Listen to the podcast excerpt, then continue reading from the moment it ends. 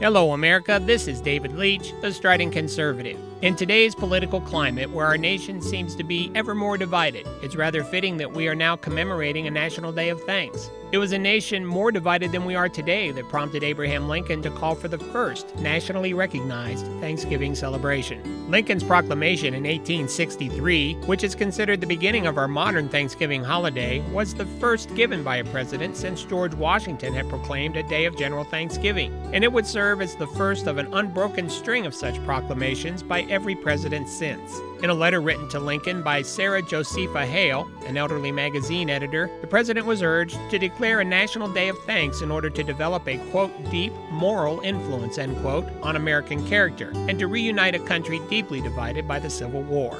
Just months after the Battle of Gettysburg, where the Union lost nearly 30% of its troops and the Confederacy lost nearly 40%, Lincoln opened his declaration with these words, quote, The year that is drawing toward its close has been filled with blessings of fruitful fields and healthful skies. End quote.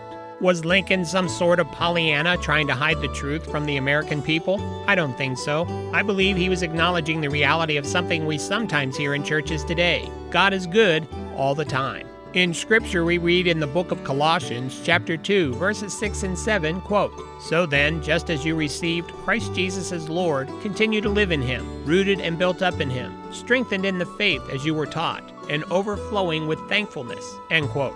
Political differences will likely continue, and you and I, quite frankly, are not going to always see eye to eye. But this should never be allowed to create a division so great that it prevents us from being thankful for the goodness of God.